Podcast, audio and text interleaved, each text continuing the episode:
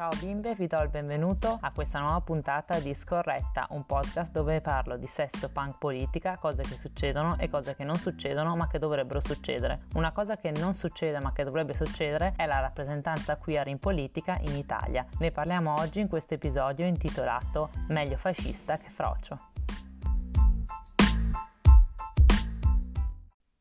Nella puntata di oggi continueremo con il filone politico aperto con la puntata politicamente scorretta, in cui abbiamo parlato di rappresentanza femminile in politica. Oggi parleremo invece di rappresentanza queer in politica e ci aiuterà dopo un esperto in materia. Con queer si intende la comunità che non si identifica come eterosessuale, quindi la comunità gay, bisex, trans, asessuale e tutti gli spettri di sessualità e genere che non si riconoscono nella divisione binaria. Prima di continuare con questa discussione, specifico due cose, dato che ho ricevuto delle domande riguardo alle differenze tra genere e sesso, riguardo a certa terminologia che abbiamo usato nella scorsa puntata e quindi vorrei chiarificarlo, perché un obiettivo anche di questo podcast è sensibilizzare persone che non sono familiari con il dibattito sugli studi di genere e quindi mi fa piacere se qualcuno chiede delle domande al riguardo. Allora, partiamo con l'idea che ogni persona ha diverse maniere di definirsi in base all'identità di genere, l'espressione di genere, il sesso e l'attrazione. Partiamo con l'identità di genere. Questa esprime la tua vicinanza a sentirti donna o uomo. Puoi conformarti completamente con l'essere donna o parzialmente o per niente. È uno spettro, quindi non è o l'uno o l'altro, o ti senti donna o ti senti uomo. Può essere un po' l'uno, un po' l'altro, niente l'uno, tutto l'altro. E questo è collegato anche delle domande che mi avete fatto fatto riguardo a cosa voglia dire cisgender. Vabbè, quando si parla di una persona cisgender si parla di una persona il cui genere coincide con quello assegnato alla nascita. Quindi io per esempio sono cisgender perché sono nata donna e mi sento donna. Cis è in contrapposizione al prefisso trans, da cui transgender, con cui si intende una persona il cui genere non coincide con quello assegnato alla nascita. Quindi per esempio una persona che nasce come donna ma si sente uomo. Poi questa persona può iniziare a fare dei procedimenti per la transizione, quindi il cambio degli organi sessuali, l'inizio di terapia di ormoni o può non farlo. Poi abbiamo l'espressione di genere, quindi la maniera in cui io presento il mio genere, attraverso le mie opinioni, i miei vestiti, i miei modi di fare e anche come queste presentazioni sono interpretate in base alle norme di genere. Per esempio posso definirmi come una donna ed avere un'espressione di genere più neutra,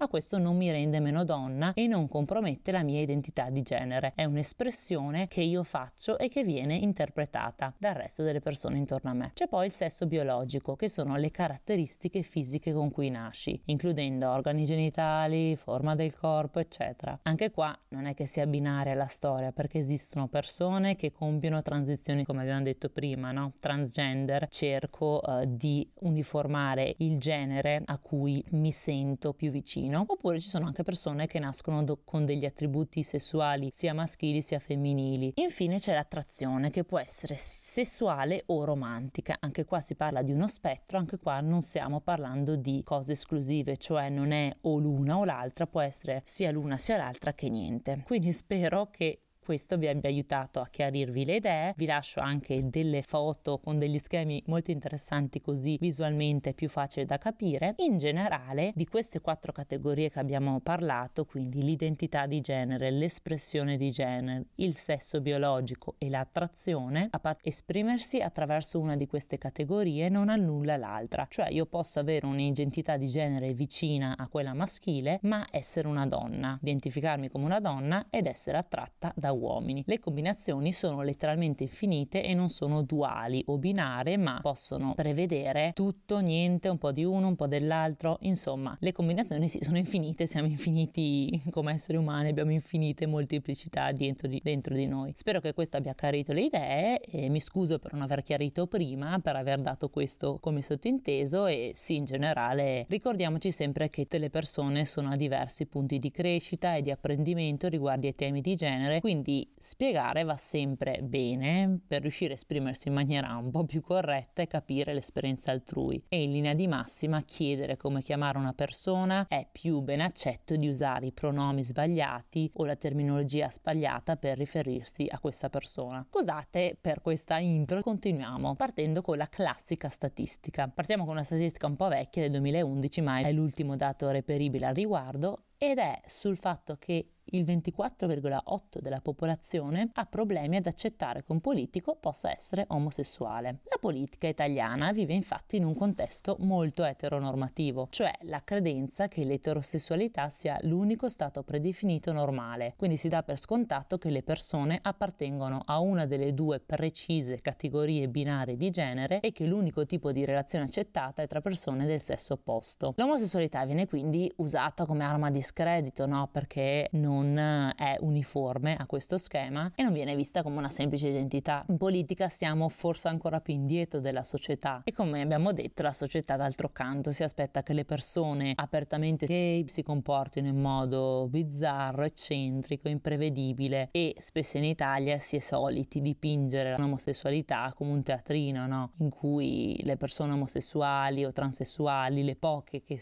rappresentano questi modelli, sono un po' degli attori attori che recitano un po' la parte divertente, abbiamo diversi esempi in televisione che non fanno impazzire nessuno. Un esempio in generale che vi, vi propongo è il famosissimo scontro di mille anni fa, che è rimasto un po' storico, anche se è successo veramente nel 2006, guardavo prima. Parlo dello scontro tra la Mussolini e Vladimir Luxuria, eh, in cui Alessandra Mussolini, iperfamosa di famiglia celebre, eh, sulle reti nazionali a porta a porta si rivolge a Vladimir Luxuria dicendo dicendo meglio fascista che frocio. Vabbè, con questa dichiarazione vediamo che la Mussolini la dice lunga sulla sua condotta, ideologia e valori morali. Però è importante notare che comunque lei è stata senatrice, deputata più volte ed anche europarlamentare, quindi è una rappresentante politica a tutti gli effetti, non è una qualunque. Ma la cosa più importante per me è come è stato riportato questo evento da Repubblica, che è il secondo quotidiano d'Italia per diffusioni sia in digitale sia in cartaceo cartaceo, quindi ha un grande dominio culturale. No? Per tutto l'articolo ci si riferisce a Luxuria usando il maschile, quindi dicono il rappresentante, nonostante Luxuria si definisca trasensuale, cioè la sua identità di genere non corrisponde al sesso di nascita. Vi ricordate il discorso di prima, no? Il sesso biologico di Luxuria è maschile, ma lei si riconosce come donna, vive come tale, in quanto ha linguaggio e apparenza esteriore. Quindi eh, se io parlo di Luxuria parlo di lei,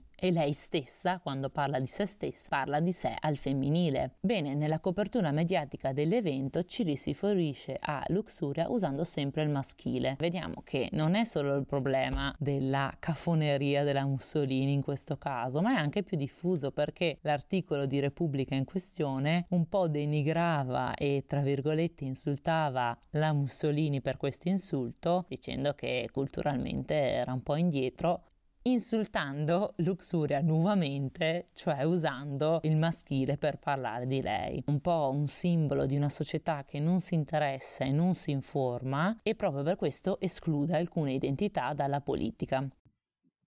Bene, siamo qua adesso con il nostro ospite di oggi, che è Ruggero Castellese, che ha fatto un lavoro di ricerca sull'omosessualità nella politica. Nel, nel, suo lavoro ha fatto un raffronto tra lo scenario italiano e quello inglese e faremo una piccola chiacchierata su questi temi. Ciao, è un piacere essere qui. Iniziamo da un tema che è quello delle fonti. Infatti io preparando questo episodio non ho trovato molte robe. Facendo delle ricerche su Google anche molto semplici, con diversi tipi di linguaggio, già lì non ho trovato molto. Mi chiedo com'è stato fare un lavoro di ricerca su questo tema. Ma dirti la verità è stato molto complesso perché mm, diciamo che se fai anche una rapida ricerca su internet, come abbiamo detto appunto, i risultati più recenti sono di una decina di anni fa e soprattutto per quanto riguarda il caso italiano non c'è nessun libro che ne parla mm, apertamente né in biblioteca né non è reperibile un manuale oppure un libro che parli anche di queste tematiche. Cosa diversa per il caso inglese che era un pochettino più facile da trattare per la mm, numerosità di, appunto, di autori che hanno scritto sugli studi di genere, però diciamo che, diciamo che è stato molto difficile re- reperire le fonti perché diciamo che questo argomento è molto sconosciuto e non è trattato ampiamente per, per quanto riguarda l'Italia. Sì, anche perché poi mi immagino che da un lato c'è la parte solo dei fatti, di, quindi per esempio statistiche sulla rappresentanza in Parlamento, statistiche nei partiti e dopo c'è un lavoro di riflessione su questi dati. Quando non hai i dati da cui partire, diventa ancora più impossibile fare un lavoro di ricerca. Infatti la statistica, quella che ho preso dalla, dal tuo lavoro di ricerca, era una statistica dell'Istat del 2011, quindi veramente di mille anni fa. Esattamente, e soprattutto non è rappresentativa della situazione odierna che c'è in Italia, perché io spero, anche da quello che possiamo notare, in Italia le persone che si sentono anche in grado di poter esprimere la propria sessualità liberamente sono in aumento ogni anno. Quindi prendere un lavoro del 2011 che ormai è obsoleto, ovviamente non è rappresentativo di tutta la popolazione e soprattutto dell'ideologia che in questi dieci anni nel mondo globalizzato si va evolvendo e cambia praticamente di anno in anno. Sono una fan dei dati, cioè dei dati nudi e crudi perché ti aiutano molto di più a capire la realtà dal punto di vista obiettivo, perché io mi sento di vivere una bolla molto felice in cui le persone sono tolleranti, in cui non c'è nessun problema, poi magari basta che parlo con mio papà o con mio zio e mi rendo conto che la situazione percezione delle persone comuni non è che sia proprio uguale. Sì, e soprattutto in Italia c'è un grande divario appunto fra vecchia generazione e nuova generazione e mi sento di dire che c'è un grandissimo divario ideologico fra nord e sud e ovviamente eh, chi vive al sud non ha la stessa mentalità e ideologia di una persona che vive al nord, che non dico che sia superiore o inferiore, ma ovviamente e culturalmente sono, sono, due realtà diverse e che quindi uno può vivere al sud e pensarla in una determinata maniera come eh, uno può vivere al nord e pensarla in una maniera ancora diversa e quindi avere un campione rappresentativo ti fa capire qual è il trend che si è instaurato all'interno della, della nostra Qua nazione. spezzo una lancia a favore del sud, Ruggero, perché come potete capire io sono del nord e Ruggero è del sud, però io devo dire che odio questo stereotipo della chiusura culturale del sud che da un lato è vero, però dall'altro anche in Veneto ci sono dei bei paesini, in Veneto come in Lombardia, come in Friuli, dei posti fuori dal mondo che sono culturalmente non sono avanzati, no? Invece mhmm, parliamo di una cosa che hai trattato nel tuo lavoro riguardo il privilegio eterosessuale. Con privilegio inter- eterosessuale cosa intendi? Il privilegio eterosessuale è un termine coniato da Smith, rappresenta tutti quei benefit che non sono guadagnati, sono immeritati a livello sociale e istituzionale che una persona riceve semplicemente identificandosi come eterosessuale e sulla stessa falsariga dei privilegi come il white privilege per le persone bianche, il male privilege per le persone di sesso maschile e class privilege in alcune società dove mh, importa appartenere a una determinata classe piuttosto che un'altra. Senza dubbio non possiamo far altro che renderci conto che questo privilegio esiste nella politica italiana perché guardando semplicemente ai fatti vediamo che le personalità politiche che sono dichiaratamente omosessuali sono molto poche, è più comodo non fare un coming out. Con questo non intendo naturalmente una criminalizzazione di chi non fa coming out tra i politici, però probabilmente non c'è un clima culturale politico che aiuta. Rispetto al clima politico che non aiuta, io la metterei più, su, più, dal punto di vista culturale, perché ricordiamoci che comunque l'Italia, che si definisce un paese laico, in realtà è fortemente a matrice cattolica. Queste tracce si rivedono nella vita di tutti i giorni e si rivedono anche nella cultura, una cultura che si è evoluta appunto condannando l'omosessualità, perché soprattutto vediamo che non è soltanto in politica questo fenomeno, perché se fosse in politica sarebbe ben circoscritto, ma questo fenomeno è molto eh, trasversale, colpisce soprattutto tutte quelle personalità che hanno a che fare con il pubblico, quindi personalità pop, i personaggi famosi, i personaggi politici, perché perdere questo privilegio eterosessuale porta ovviamente a diversi svantaggi. Da un lato c'è la figura pubblica che non vuole perdere la propria carriera, magari un attore, magari un calciatore, non vuole perdere la propria carriera per cui ha lavorato tanto e soprattutto perché, diciamolo proprio fuori dai denti, queste figure molte volte rappresentano quello che in Italia è più in voga, ovvero il, il maschio virile, il maschio potente. Nella società italiana è molto importante soprattutto il male privilege insieme al privilegio eterosessuale perché essendo comunque una società fortemente patriarcale in cui il maschio viene visto o viene inteso principalmente come superiore alla femmina, queste figure hanno difficoltà a esporsi perché potrebbero diventare dei, degli esempi o anche dei, dei moniti. Non vieni più valutato come quel professionista ma soltanto come omosessuale in quella categoria e quindi eh, c'è questa doppia reticenza secondo me a, a fare coming out per questa motivazione perché da un lato si ha paura a perdere la propria carriera da un altro lato si ha paura di perdere il privilegio eterosessuale questo privilegio però dobbiamo dire che non è quantificato da chi è eterosessuale, perché non, non, so se a te è capitato mai di chiedere a qualcuno se sapesse cos'è il privilegio eterosessuale. No, a dire la verità no, cioè sono consapevole che, cioè come tutti i privilegi, quando non ce l'hai è molto più evidente di quando ce l'hai. Il privilegio eterosessuale, essendo tutti i benefit eh, che ti derivano dall'essere una persona eterosessuale, non ti fa eh, ragionare sul fatto che se tu sei omosessuale potresti essere spersonificato, per cui l'unico elemento che ti cont- contraddistinguerebbe sarebbe il tuo orientamento sessuale. Nessuno potrebbe pensare mh, mm, che vivendo una relazione amorosa tranquillamente potrebbe andare incontro a discriminazioni e violenza. Nessuno penserebbe addirittura che l'eterosessuale sessualità è una condizione per cui si potrebbe perdere il posto di lavoro, ad esempio, anche le cose più stupide, cioè nel senso due persone che stanno insieme, anche essere accettati dal, dalla famiglia del o della partner solo perché sei omosessuale, cioè questo è molto importante perché non devi dare spiegazioni se sei etero, incorri in questo privilegio, se sei una persona omosessuale hai su di te l'onere chiamiamolo così, di dire, di fare coming out, se tu sei eterosessuale non devi dare spiegazioni a nessuno, non devi incappare in discriminazioni e non devi essere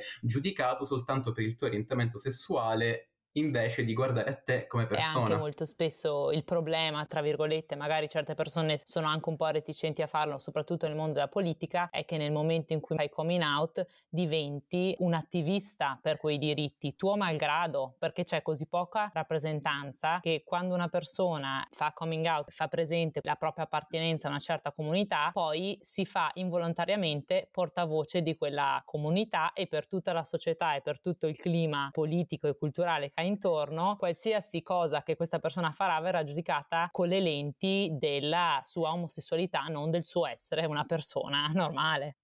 Esattamente, e soprattutto in Italia è molto difficile per una figura politica fare coming out, sia per quello che hai detto tu, perché tu malgrado appunto diventi attivista, anche se non vuoi diventarlo, perché magari vuoi soltanto eseguire l'ideologia del tuo partito, ma soprattutto perché sempre in Italia c'è questa tendenza anche mediatica a spettacolarizzare la, l'omosessualità, a definirla più con, con una vena comica e a descriverla con una vena comica. Mi viene ad esempio in mente un servizio servizio delle Iene di cui mi hanno parlato, che poi sono andato a vedere, in cui c'è, c'è Paone che era, è un noto divulgatore che poi ehm, ha fatto anche coming out, a cui venivano fatte vedere delle fotografie di personaggi famosi, ognuno appartenenti a una eh, categoria diversa, e quello che vedeva il telespettatore era soltanto un cerchio con le foto di, del possibile personaggio di cui si stesse parlando. E la cosa che mi ha colpito è che quando gli hanno mostrato dei personaggi politici, tra queste foto c'era pure la foto di Luigi Di Maio. Io non so se hai mai sentito che all'indomani delle elezioni nazionali, quindi nel 2018, Sgarbi ha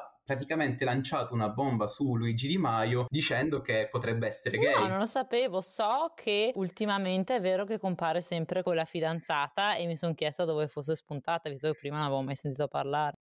Esattamente, infatti è esattamente successo quello che hai detto tu, perché subito dopo che Sgarbi ha lanciato questa bomba, in tutti i magazine, in tutte le riviste più famose sono comparse foto di Luigi Di Maio con uh, la nuova compagna, quasi come a rimarcare da parte proprio di Luigi Di Maio che lui sia eterosessuale, probabilmente perché anche se lui fosse omosessuale non vorrebbe praticamente far decadere il suo privilegio eterosessuale e quindi non vorrebbe essere visto in una chiave diversa da quello che lui realmente è. In realtà a noi non, non dovrebbe interessare se Luigi Di Maio sia gay o meno, quello che ci dovrebbe interessare e ci doveva interessare nel 2018 era se lui fosse in grado di rivestire quel ruolo, se lui fosse qualificato e quali fossero i suoi piani, i suoi progetti per il nuovo governo. Sì, anche perché se nel caso in cui lui fosse omosessuale magari dice ah non voglio essere come Vendola, perché ci sono così pochi esempi che per forza verrebbe assimilato a un altro precedente della politica. Esattamente, ma eh, del resto anche i personaggi più bersagliati della politica italiana, come hai detto bene tu, appunto sono Vendola che hai appena menzionato e la stessa ex deputata Vladimir Luxuria. La Vla- Vladimir Luxuria è andata, um, incontro a tantissimi insulti omofobi, come non ricordare ad esempio anche nel salotto di Vespa quando la, la Mussolini si, si riferì a Vladimir Luxuria e disse meglio fascista che froce ad esempio. Questo perché sempre andando andando incontro a quella tendenza di cui stiamo parlando, essere omosessuale ti spersonifica e tu diventi un, un monito, tu diventi il capo espiatorio di, di tutte quelle problematiche che concernono sia la comunità e che quindi tu non sei più in grado di fare politica perché si parlerà di te soltanto in quella chiave. E lo stesso Vendola appunto è andato incontro anche lui a tantissime discriminazioni e una delle più recenti è quando è diventato padre tramite tramite maternità surrogata con il suo partner, appunto ha avuto un figlio e eh, i mass media hanno portato tutto questo nell'arena politica. Addirittura l'ex onorevole Maurizio Gasparri si è espresso riguardo questa tematica, tenendo in ballo appunto lo scenario politico e addirittura dicendo una, um, riguardo appunto questa vicenda personale e privata di Nichi Vendola che questo non fosse altro che una manovra della sinistra italiana per, per promuovere l'ut- l'utero in affitto, addirittura inventarsi i genitori di figli di altri. Quindi capisci bene che parlare di mercimonio di bambini, di come si va a intaccare la famiglia tradizionale diventano le uniche armi con cui molta, molte persone e molte figure politiche riescono a screditare chi è apertamente omosessuale. Sì, che poi io dico sempre, ma magari ci fosse questa benedetta lobby gay, perché vuol dire che avremo un po' di leggi al riguardo, ma no, quello che hai detto te è secondo me molto esemplificatorio del fatto che quando non si sa come ribattere si ricorre a quello, no? Quindi se fosse stata un'altra persona, se fosse stato un politico, ma magari gli avrebbero rinfacciato delle mosse politiche fatte dieci anni prima. Invece è Vendola e Gasparri probabilmente ha pensato me la sta offrendo su, su un piatto d'argento, non posso fare altro che insultarlo qua. Io stessa, per esempio, non riesco, pur essendo molto eh, contro questo tipo di discriminazioni, poi mi rendo conto che la figura che io ho eh, di Vendola, non essendo geograficamente nella regione in cui si lui si è ritrovato ad agire, politicamente non ho molto ricordo del suo agire, ho ricordo più degli insulti nei suoi confronti. Eh sì, del resto anche chiedendo un po' in giro, pochi forse ricorderebbero che è stato presidente della regione Puglia, ad esempio, quando invece la prima cosa che ricordano, ah sì, il politico gay, e quindi è questa l'unica cosa che, che, rimane. Guarda, io ho nella mia memoria appunto un altro esempio di omosessualità e politica molto impresso perché essendo appunto siciliano, un nostro presidente della regione è stato Rosario Crocetta, che anche lui è apertamente omosessuale. E per quanto sia discutibile, ora non, non ci mettiamo a parlare appunto di politica e di orientamento politico, per quanto possa essere discutibile l'operato di, di una figura politica in, in generale, quando la gente ricorda Crocetta soltanto come il politico gay, il politico frocio, capisci che in realtà c'è qualcosa di sbagliato e che l'unica cosa che è rimasta impressa di quella persona è che, per dirti, uh, ha nominato come primario di un ospedale importante a Palermo un suo amico e addirittura ha, um, ha approfittato di questa sua posizione per farsi fare un intervento. Ora, io non, non, non, mi interessa sapere se è vero o no, mi dispiacerebbe sapere che, che è vero, ma semplicemente perché ehm, si tratta di sfruttamento appunto del sistema sanitario per, per, fini privatistici, non per sapere che questa persona in quanto apertamente omosessuale si è fatto degli interventi alle parti intime, cioè non è questo il focus. E qua abbiamo ehm, la lente di ingrandimento, molti la spostano soltanto su questo avvenimento in quanto lui è, ehm, è da sempre stato apertamente omosessuale non si è mai parlato di Crocetta, figura politica e quanto responsabile riguardante la regione Sicilia, o se se ne è parlato, se ne è parlato veramente pochissimo. Eh, questo va contro quello che hai detto prima, perché credo che eh, nominando queste due personalità politiche sono gli unici presidenti di regione che sono stati apertamente gay, quindi, e sono stati al sud. Quindi non puoi dirmi perché in Veneto, guarda, no, non ci dico che ti, ci scommetterei la pelle, ma quasi che non, sarebbe, non verrebbe mai eletta una persona omosessuale. Un'altra cosa di cui volevo parlare era questo libro che avevo trovato molto interessante, che si chiama Dying to be Normal, che sarebbe morire per, vabbè, vi traduco il titolo, che è morire dalla voglia di essere normali, martiri gay, la trasformazione delle politiche americane sessuali. Ed è praticamente un libro in cui Brett Cruz, non so come pronunciarlo bene, analizza le politiche politiche eh, fatte dall'attivismo LGBT in, negli anni 90 negli Stati Uniti e mm, analizza le tecniche che sono state adottate per normalizzare l'omosessualità nella politica usando strumentalmente le morti di eh, diversi eh, ragazzi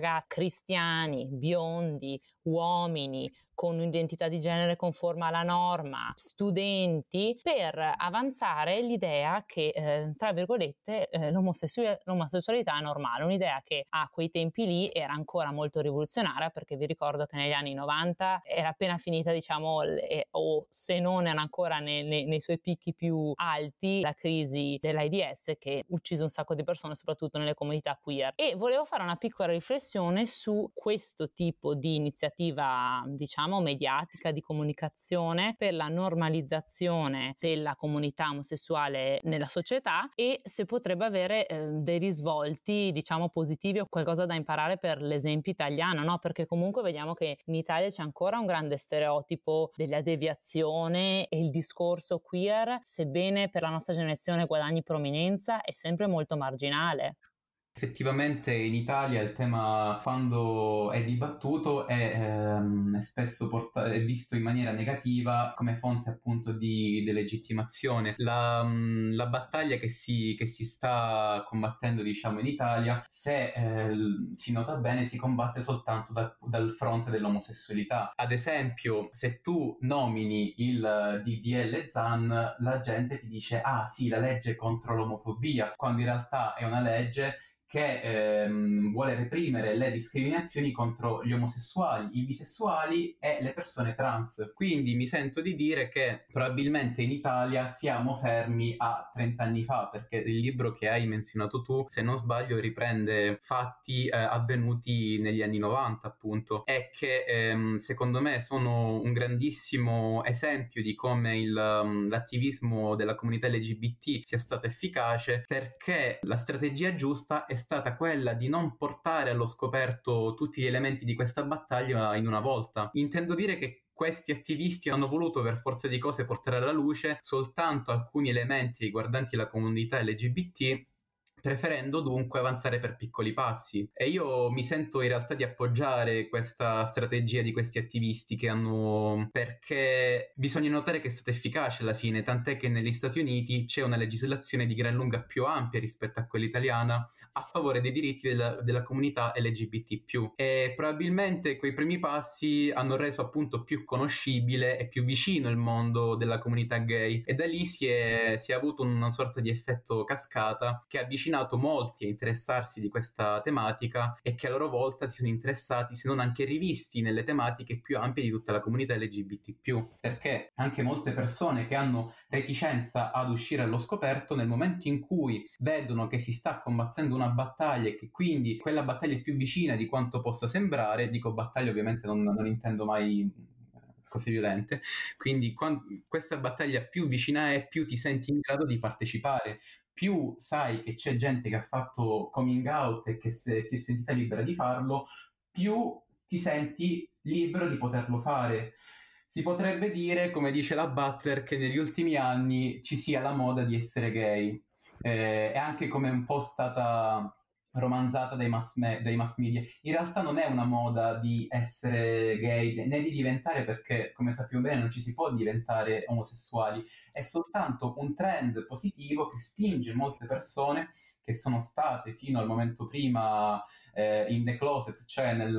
all'interno dell'armadio, ad uscire e, e, quindi presentarsi al mondo per, quello, per la loro vera natura e per quello che si sentono di essere e come preferiscono vivere. Bene, allora diciamo che su questa nota positiva potremmo concludere la morale che forse prendiamo è che ci servono più persone di tutti i tipi, però da questo esempio americano io, io quando ho letto questo libro ho pensato una tecnica mediatica da adottare è trovare qualcuno tipo cattolico, super credente, che sia disposto a fare del cattolicesimo gay la sua battaglia, però mi rendo conto che forse i tempi non sono ancora maturi, però continuiamo, continuiamo su questa onda. Grazie mille Ruggero di questa conversazione, diciamo che abbiamo molti spunti per pensare, agire e cercare di fare un cambiamento verso una direzione migliore. Eh, grazie a te, è stato un piacere poter parlare di questo argomento